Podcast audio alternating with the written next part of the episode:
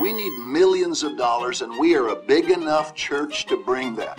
We, you, must all give soon enough to make a difference in taking the gospel to the world. Take a look at what you have gold, silver, 401ks, stocks, coins, stamps, paintings, antiques, equity. What do you have that you don't need? The voice that you just heard belongs to Dave Pack, the leader of the Restored Church of God, which is today located in Wadsworth, Ohio. Pack started this church in 1999 as essentially an offshoot of an offshoot of the Worldwide Church of God. And like the WCG, Restored has a focus on end time prophecy. Unlike Herbert Armstrong, Pack seems to have an almost obsession with date setting. In fact, Pack has been delivering a prophetic sermon series, which is now in something like part 360, where he tells members that the end times will begin on a particular day, only to have to revise that date when it doesn't come to pass. From 13 Media, I'm Tricia Jenkins, and this is Worldwide, the Unchosen Church. As the opening clip also illustrates, the RCG asks its members for money frequently, and for a lot of it. But while Dave Pack is an important figure in this episode, it's actually not about him. This episode is really about Dave's son in law, Kevin Denee, who, like a lot of people on this podcast, was born into the WCG only he then joined an offshoot church that retained Armstrongism after it went more mainstream evangelical. Along the way, Kevin married Dave Pack's daughter, Jennifer, which helps explain why Kevin and his parents, and even his siblings, all followed Dave when he decided to start his own church. And for the next 15 years, Kevin, his wife, his in laws, his siblings, his parents, his children, and even his job all belonged to the restored Church of God. Kevin quickly rose through its ranks, becoming its executive director of operations and was even its director of church administration for a while. But then, in 2016, Kevin and his wife did something unprecedented. They became the first high ranking members of the church to leave in a move that surprised nearly everyone, they resigned from the board, quit their church administration jobs, and they even severed their ties with their own father and father in law. Now, six years later, Kevin is finally ready to publicly tell the story of why he left the doomsday cult that his father in law built, and how he hopes that telling his story will help other members of the RCG and high demand religious groups like it to get out. So, the Restored Church of God is what many describe as a splinter group of the Worldwide Church of God. And that was formed essentially by one minister, Dave Pack, my father in law, in 1999. They set out from early on to essentially be the same thing as the Worldwide Church of God when it was on track. If you want it all back again, you can have it exactly as Mr. Armstrong had it. This is who we are. We are the continuation, trying to set themselves apart from all the other churches of God. Yeah, if you want the more liberal ones, or if you want to, you know, be less spiritual and in some cases not even have God's Spirit, you can go to those churches of God. But if you want the real deal, you come to us. That was the prevailing thinking. And so there's there's a bunch of literature on the website that forms this foundation, forms this facade, this digital presence of of this is exactly like the worldwide church of God. So after Kevin told me that, I actually went to the Restored Church of God's website. And I did notice that they offer several pieces of literature for free digital download that are essentially like knockoffs of Armstrong's original booklets. It's just that the RCG can't offer Armstrong's original literature because they don't own the copyright to it. Pack also has a telecast that he calls The, the World, to, to come, come, which he puts up on YouTube and matches the style and setting and content of Armstrong's own broadcast called The, the World, World Tomorrow. Tomorrow. And in the About section of the RCG website, it's clear that Pack has worked to recreate the Worldwide Church of God's original campus headquarters in Pasadena, California, through the development of his own 100 acre campus in Ohio. There's this strange kind of ancillary obsession to kind of have the olden days of the Worldwide Church of God back again. The actual layout of the Restored Church of God campus was designed in a way to mimic and mirror where the Ambassador Auditorium was and where the Hall of Administration was. They have both purchased homes on the campus and they have built homes on the campus. And the built homes, that whole area is called, I think they call it Faculty Way. So again, it goes back to that Pasadena campus concept of there being an area where the senior men, so to speak, could live. That's all been done and done for years. It's very well manicured. More recently, they acquired horses and and they built a little horse farm. And now essentially you have this campus. And, and he and he he talks about he said it in sermons like he almost never leaves. That's this has become his little physical kingdom, if you will. I kind of put that in quotes. And there are paved pathways everywhere. There are beautiful trees everywhere. There are pole barns. There, there's just a vast expanse of of what has kind of developed. But if Dave Pack has tried to recreate the glory days of the Worldwide Church of God in Ohio, Kevin says his father in law is like Armstrong, but now on steroids. In 2003, Pack declared that he was God's new modern day apostle and, of course, the leader of God's one true church. And many years later, he also came to preach that he was the Elijah, someone he believed would lead the two witnesses at the end times arrival that are prophesied about in Revelation 11. While the WCG and other churches of God have always had a council of elders, Kevin says that Pack is really just a one man show and that it's the RCG's lack of a governing advisory council who has the power to remove a leader when necessary that appears to fuel some of Pack's more bizarre self perceptions and seems to have let him run away with an almost zealot like focus on doomsday apocalyptic date setting. Staggering events will soon shock the whole world. Unrest grows daily around the world. Terrorism is mounting, and bad news increases while good news is scarce. Conditions worsen almost daily. Human decadence and immorality, poverty, famine, disease, ethnic rivalries, crime, and violence are exploding. Where are these trends leading? Will human life survive?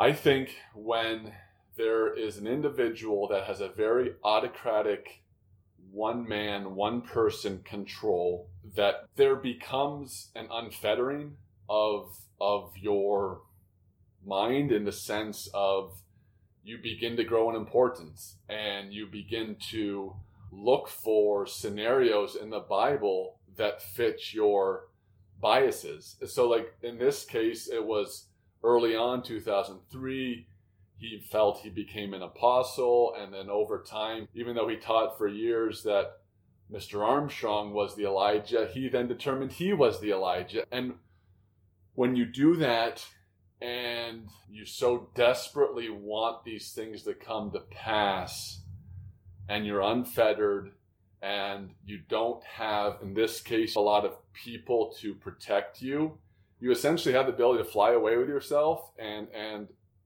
ultimately dream up these prophetic schemes that apparently are intoxicating. When you focus on being the one man in charge, and when you start to see yourself in Bible prophecy as a specific profile, even if you try and say you're trying to stay humble, to kind of see yourself in the pages of the Bible becomes I don't know, a very interesting scenario because it's like, wow, you know, this could be me. And he's talked about that in various instances in this long sermon series of like what his role will be. So, Kevin says that Pack's extreme focus on date setting actually started back in 2012, where he became focused on an obscure scripture in the Bible that described three shepherds being cut off in one month.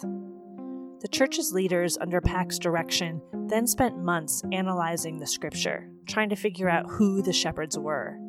And eventually, they sort of concluded that they were figures from rival Church of God splinter groups, and that once God had cut them off, then his real work could begin, and the tribulation would start. But even back in 2007, Kevin says that Pack was already focused on end time prophecy and was dabbling in end time math. In 2007, essentially, a series of sermons were given that had a prophetic logic to them that essentially went like this Mankind has 6,000 years of time before the 1,000 years of millennium occurs. And so that was kind of a general teaching that Herbert Armstrong taught. That was that's not necessarily new. But what happened, this house of cards was built off of kind of that concept. And so if, if there are 6,000 years, could we perhaps look at all of the history of mankind and determine where we are in those 6,000 years?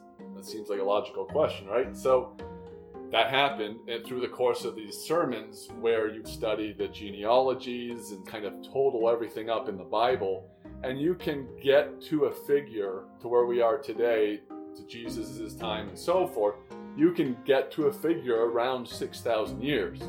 Now, there's some kind of assumptions in your math. You can't know it exactly. There's the timing of Solomon's temple, blah, blah, blah. Again, don't want to get off into the weeds. But the point is, the whole core of that sermon was essentially, and this was given again 2007. The whole core of that theology was there's no way, since we only have 6,000 years, no matter your assumptions, the worst case scenario or the farthest timeline we could go is 2021. So that's when Jesus would return. So subtract three and a half years for what we thought would be the tribulation essentially you're at what 2016 ish. So you're hearing that you have upwards of, you know, could be a few years, could be nine years. And and the sermons literally say that, you know, we could have a few, we could have, you know, eight or nine years. And that declaration in 2007 that the three year tribulation would start at the latest in 2016 or 2017 had a profound effect on Pack's teachings about financial giving, which Kevin describes again as like Armstrongism, but on steroids. So, for background, Armstrong used to demand that church members give 10% of their income every year directly to the church. He also required that members save another 10% of their money to fund their travels to a week long festival called the Feast of Tabernacles. And every three years, members also had to give an additional 10% of their money to the widows and the poor, which again was a tithe administered by the church. Now, if you're feeling broke just listening to that, I totally get it. But Kevin explains this on an even deeper level to show you how Restored went even beyond what Armstrongism demanded from its members financially. Now, the focus on money is something that is a part of the Worldwide Church of God and even more so the Restored Church of God. So, we have things like the first tithe, which is 10%.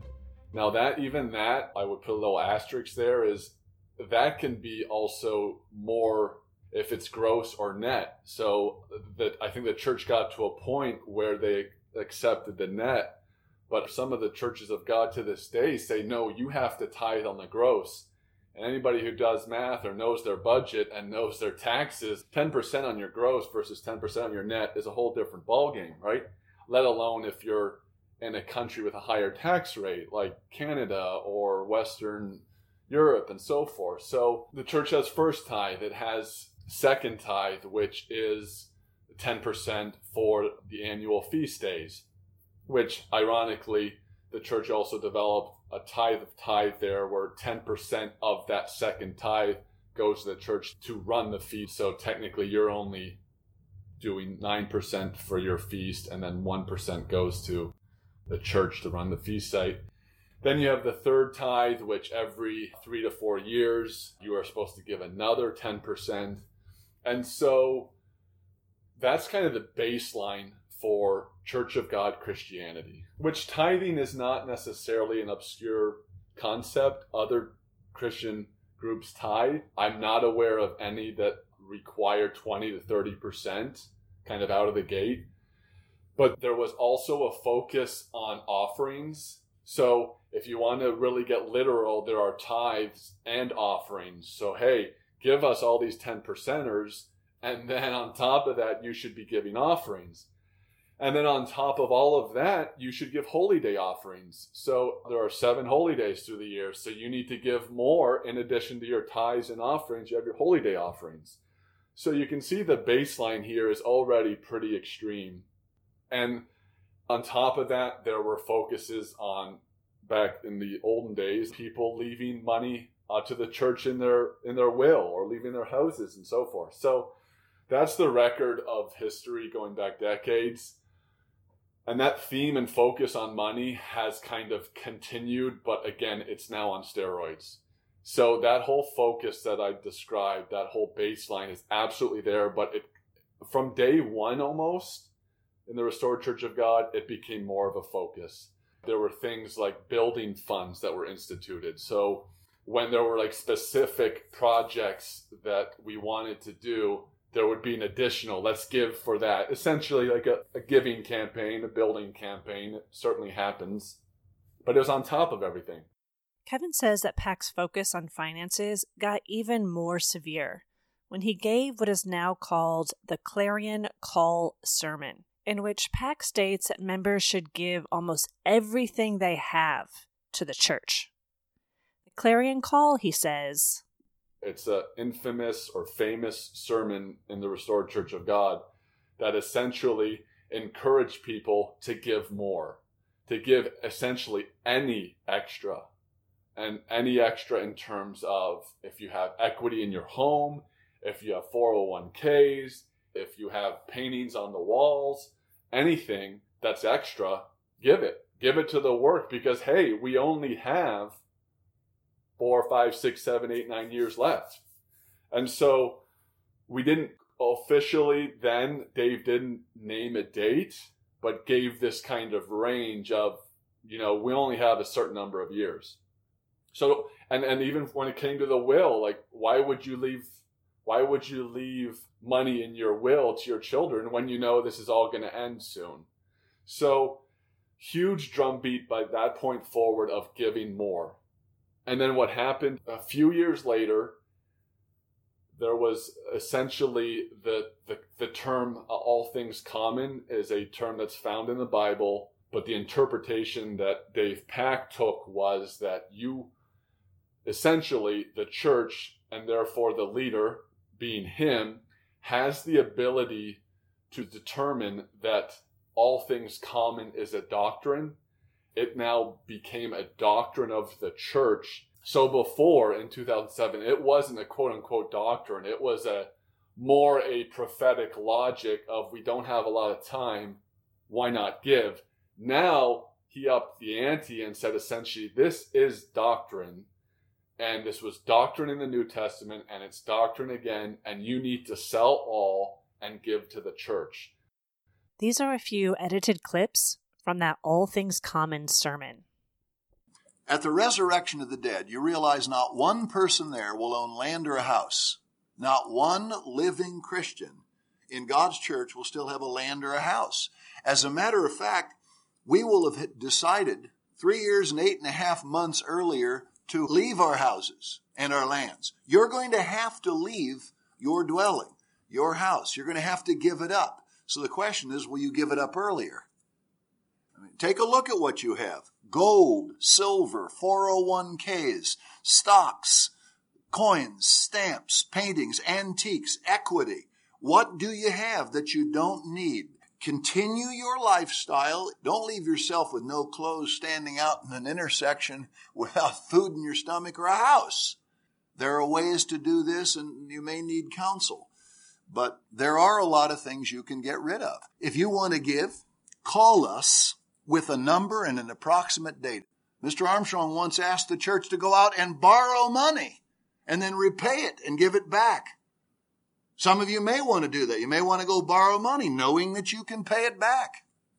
That's fine. We are absolutely on a time crunch to get into people's lives with the truth of the kingdom of God. When people come to talk to our ministers now, our ministers are not going to tell them, go slow, think about it. Don't, no, this is a doctrine. This is a command of God. This is what Jesus Christ said. I will close by announcing super funding has come. Good night. I asked Kevin why Pack wanted members' money. I mean, if the end times was near, what exactly was he going to do with it? And what was the work going to look like? Kevin said that essentially the church claimed that the money was needed to spread the gospel through the publications of booklets or videos like those in the World to Come series. And that did and does continue to occur. What's more interesting, though, is that if you look at where the money actually goes, Kevin said it's really towards the building projects on the campus. A move which Pack has justified with the somewhat curious teaching that says Restored's 100 acre campus in Wadsworth, Ohio, is somehow going to serve as a part of God's headquarters when his kingdom is established on earth. Kevin says that the church's All Things Common sermon is one of the major reasons that he and his wife finally started to question the restored Church of God and eventually leave it. The practices that Dave Pack was preaching regarding money just seemed immoral or unethical. But it wasn't the only thing that made them leave. In 2013, Kevin's father in law started making predictions about when the end times would start. And when those dates passed and proved false, he'd quickly explain why he had been mistaken or confused, and then he'd make another prediction, which would again fail. And that cycle of prediction and failure and revised prediction and failure is still going on today, in 2022. That's a that's a glaring red flag when you miss a quote unquote prophetic date. Even the Bible says you're false.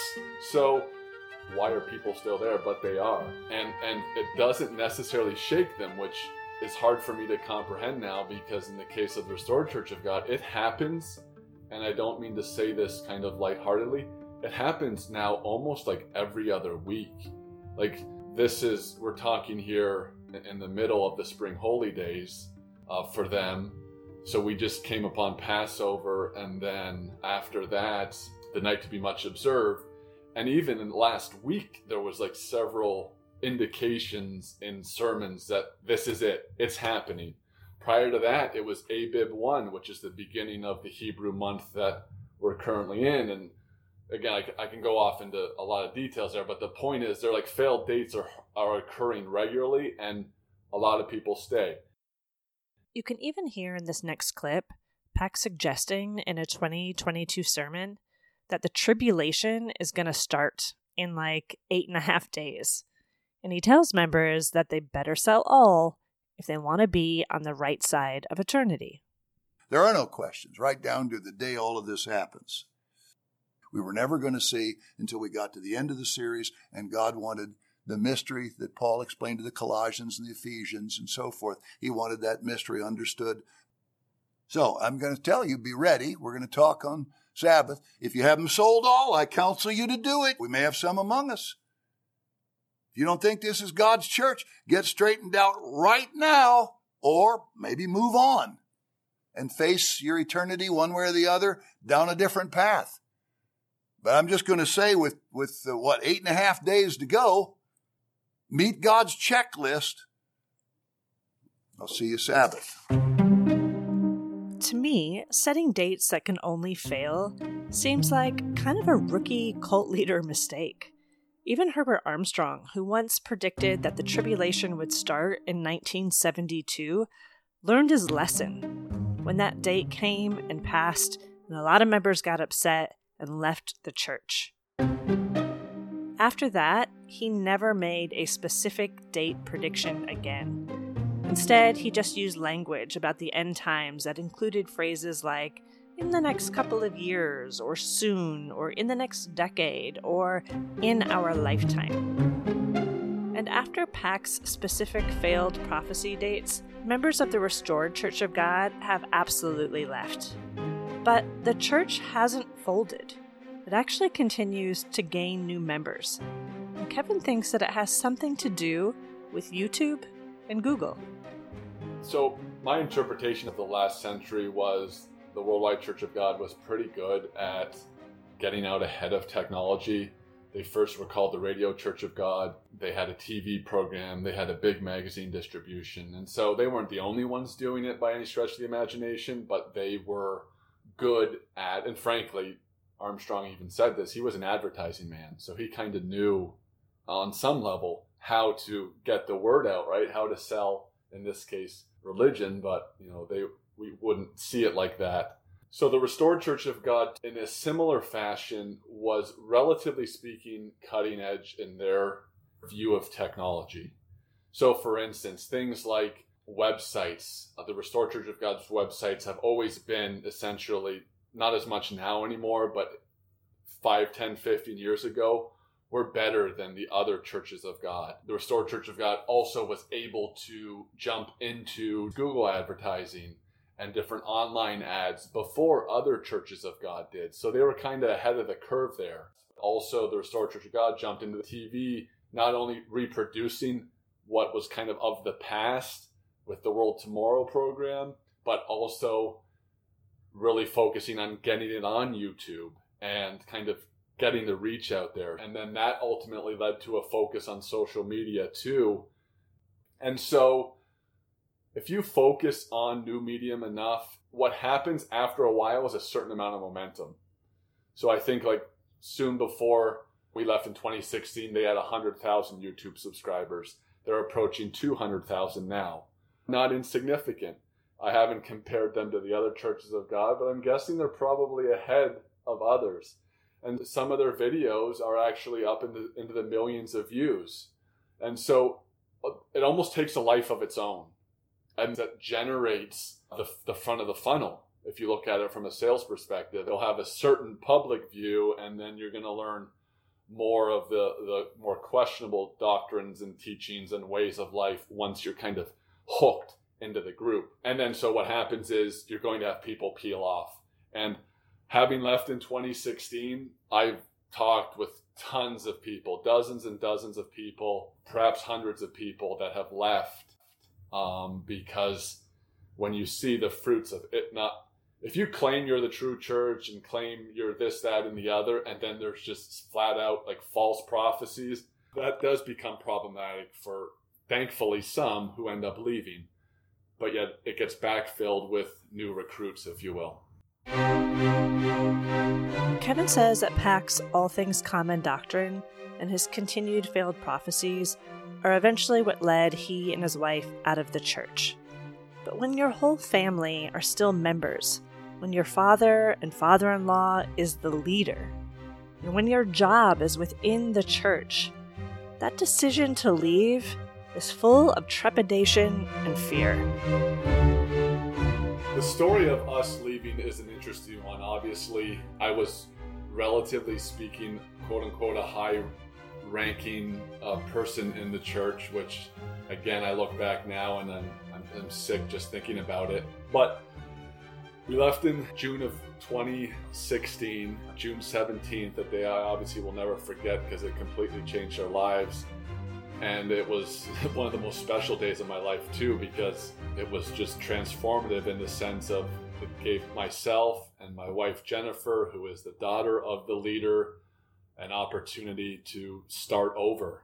There was certainly a lot of fear in the sense of like what was going to happen, what were they going to do to us? We had three young boys. What were they going to do to them potentially? How were they going to divide our marriage? There was just a lot of questions and fears that we had because it never had really happened on the Restored Church of God where somebody of high stature just left. But we got to a point of that we had no other choice. This was wrong. This is not, we do not believe this anymore. We do not want to teach our children this. And it was truly an awakening. Like the scales came off. We hit reset on our church, in our belief system, on our family, because a lot of our family was there, on our jobs slash careers, on our friends. It was a very close knit, I would say incorrectly so, uh, organization. So everything was kind of behind those gates.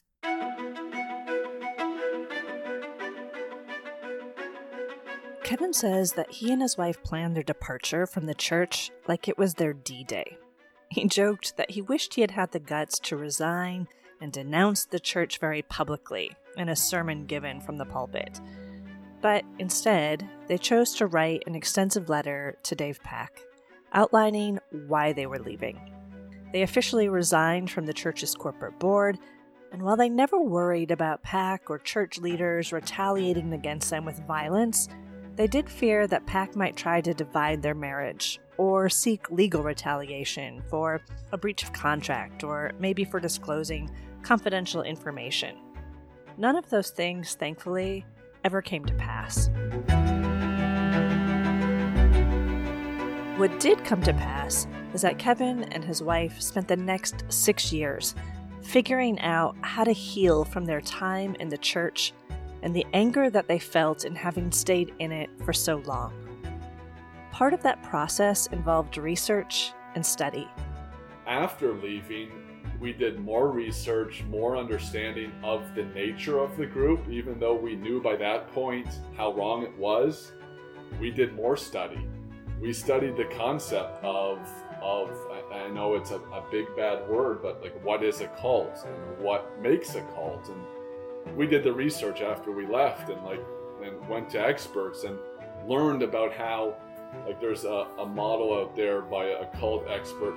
His name is steve hassan who has similarly studied the churches of god. Talks about this bite model and how there's different levels of thought control and behavior control and all these things. And so we studied a lot of that after. So as we hit reset beginning to rebuild our life, we also began to learn and understand more of, of where we were. And, and just the clarity continued to happen. Kevin says that neither he nor his wife have a relationship with their father and father in law anymore. He didn't really want to say too much about that, except to say that it was really just not in their best interest and that it was surreal to now realize, with some distance and perspective, that his father in law literally believes he is God's apostle and is prophesized about in the Bible. What Kevin most wants now is to tell a story in the hopes that it will help others that are still inside of the Restored Church of God or in any high demand religious group that's like it. When you process yourself out of a group like this, you're on a journey. I know many dozens of people who have left the Restored Church of God. We we reminisce, we cry, we go through like our own therapy with each other.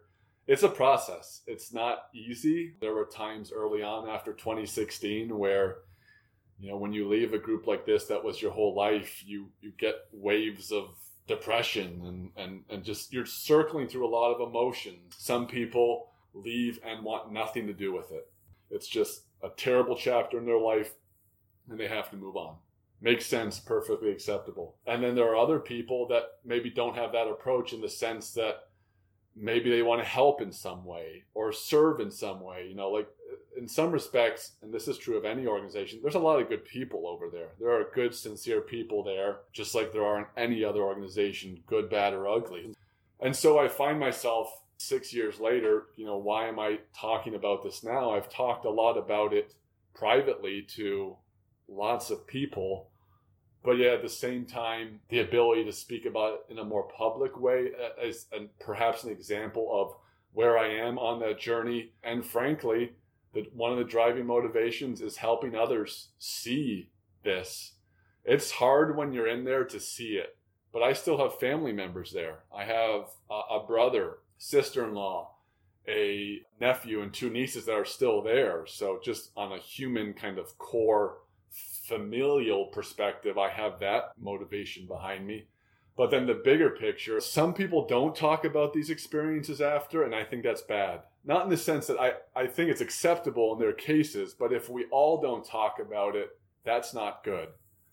And so talking about them and educating and learning and understanding how these things occurred and what occurred could help others and will help others. So that in the biggest sense is why I am doing this because people continue to be deceived or continue to be kind of stuck in this in a controlled mindset where they can't see clearly. Hello, you just you had a, uh, hundreds of false prophecies in the last six years. Why would you stay? They that's logic, and it's so strange to say there are good, smart people that can't see logic. So perhaps and hopefully unvarnished perspective on how how you can come out. And frankly there's hope on the other side too because that's that's one thing when you are in places like this you're kind of hopeless at times. You don't know. You feel and i've heard people say this i've heard people who are still over there say it where else can i go there's nowhere else to go you on some level believe you have to stay there and you're also conditioned on this kind of bizarre spiritual way that if you leave, you're going to be punished.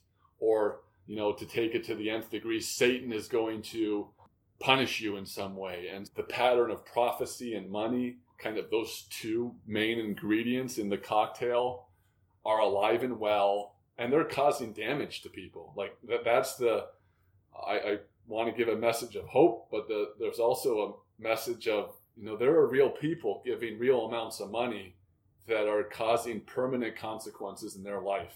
Like if you or I, you know, took our 401k or and just gave it all away, you can't undo that. That, that that's a fork in the road you'll never get back. And so I think as a society we need to continue to be aware of that and, try and help in the ways that we can. And the reality is there is life thereafter and there is a future and as scary as it is, the point is that you can move on. It's, it's something that I want others to know. And to know, frankly, we're just in a, a moment in time that others will be helped in the future is, is a pretty cool thing. Agree that sharing the stories of life inside of a high demand religious group is incredibly important. And it's one of the reasons that I ever started this podcast in the first place. And I'm so thankful that Kevin trusted me to tell his story. If you'd like to read some of the books that Kevin says were particularly helpful in his transitioning out of the Restored Church of God, he says to check out Dr. Steven Hassan's book, Combating Cult Mind Control and Freedom of Mind. He also recommends Leah Remini's documentary series called Scientology and the Aftermath, which he says, even though it's about a different organization, shows tremendous parallels to his experience in the Restored Church of God.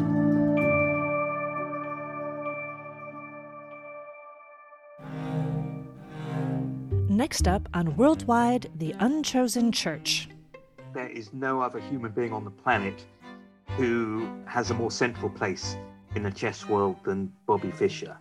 He was the Muhammad Ali of chess, he was the Michael Jackson of chess, he was the one who captured the imagination of the world. I tried to apply what I learned in the church to my chess career too. But I still, you know, was studying chess. I wasn't, you know, just trusting in God to give me the moves, you know. We're going to shake things up a bit next week by doing a historical look at the most famous person to ever be a member of the Worldwide Church of God, world chess champion Bobby Fischer. And we're going to play Never Before Made Public, taped interviews between Bobby and the editorial team of the Ambassador Report. Before closing out today, I'd like to extend a very heartfelt thank you to Kevin Denee for sharing his story today about his time and exodus from the restored Church of God. Worldwide, The Unchosen Church is written, produced, and hosted by me, Tricia Jenkins. Music in this episode was licensed by Soundstripe. And 13 Media continues to be responsible for all of the amazing sound effects and scoring that you hear throughout these episodes. If you would like to send us a question or a comment, please reach out via email at worldwidepod11 at gmail.com or DM us on social media. You can find us on Instagram at worldwidepod and on Twitter and Facebook at worldwidepod11. Until next week, we hope you can stay out of the heat so that you don't become like the deer who panteth for the water.